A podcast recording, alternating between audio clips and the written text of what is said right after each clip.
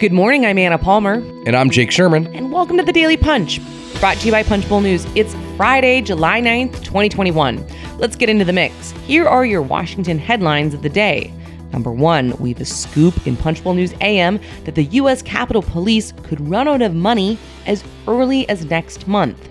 Number two, the Senate is set to take up another AUMF repeal when they return next week.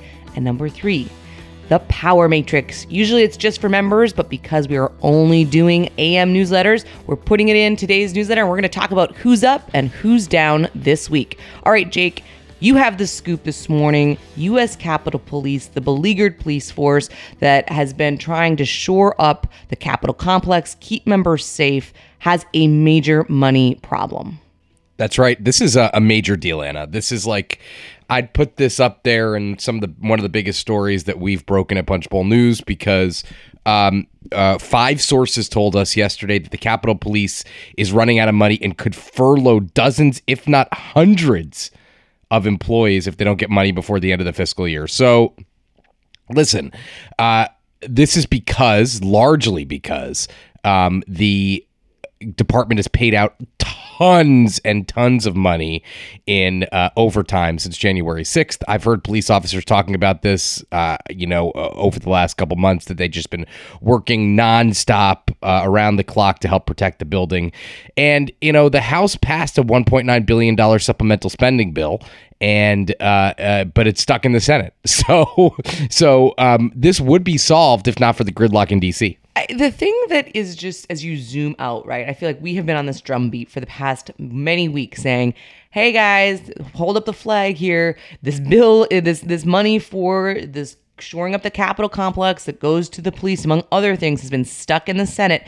And there doesn't seem to be any sense of urgency. These are the same people who, you know, were attacked on January 6th, that were defending the Capitol, that have had a death in at least one in their ranks because of it, have are suffering from real morale problems, large numbers of retirements you know, it's it's just so striking because oftentimes when you think about Congress, you think about Washington, it's these kind of meta issues that are really thinking about you know the the framework and the, and the and the framers. But this is really like the nuts and bolts of actually keeping members and their staff safe.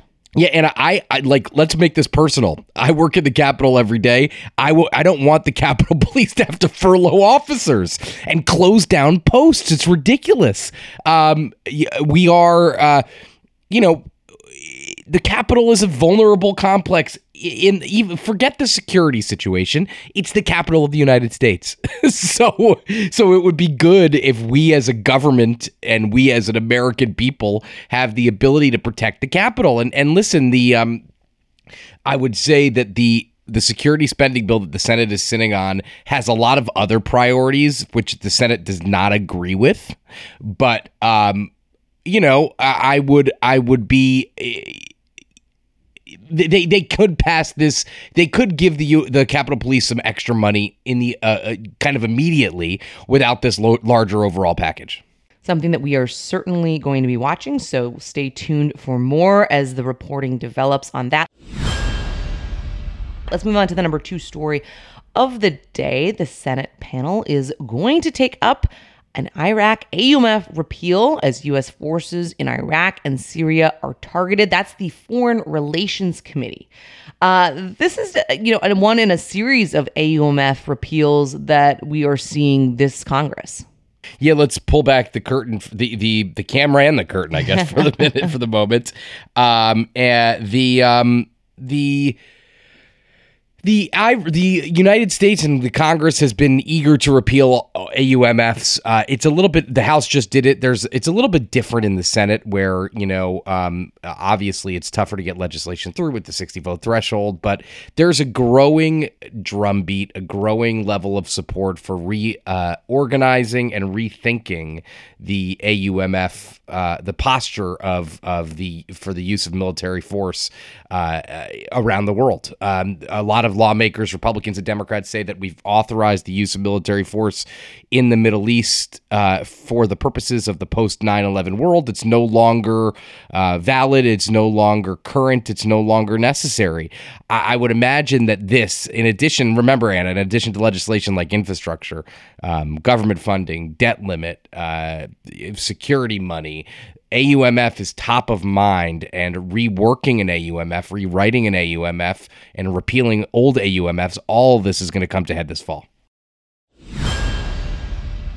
All right, let's move on to the number three story of the day the Punch Power Matrix, our weekly sense of who's up, who's down. We debate it internally, uh, sometimes fiercely. Sometimes it's pretty widely known who had a good week and who didn't uh, in the Washington area. So let's take the top three who are up this week.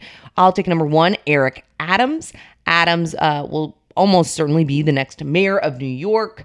Uh, national Dems are ta- are taking a ton of interest in this race. Uh, self-proclaimed future of the Democratic Party, a big win for Eric Adams coming from behind. A lot of people didn't see that coming. Yeah, it's uh, also interesting. Uh, a tweet that went viral last night. Eric Adams having dinner with Bo Dietl and John Catsimatidis, two prominent New York Republicans. So uh, the left is the left is kind of up in arms the about their guy. Thickens with Eric Adams. Yeah, yeah. I, thank God we don't cover New York politics. Um, we got our own problems to deal with.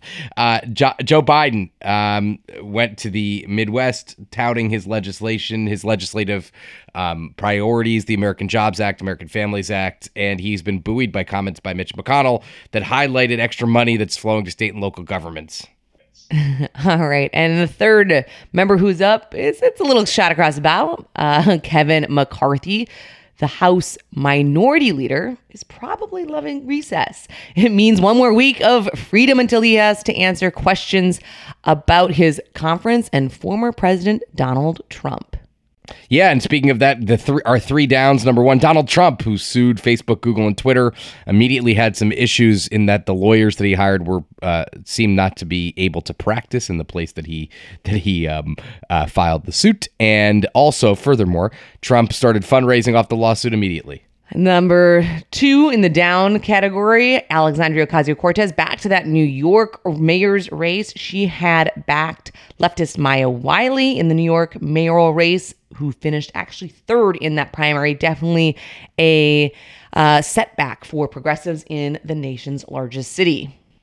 Number three, Marjorie Taylor Greene, who continues to talk about Nazis. Here's a, a, rule of thumb Republicans and Democrats, independents, Green Party, whoever should just stop talking about Nazis. That would be a, a, a pretty good idea. She's a perennial down on the power matrix. All right. Thanks so much for listening. Leave us a rating and review. You can also subscribe to Punchbowl News at punchbowl.news. Have a great day and stay safe.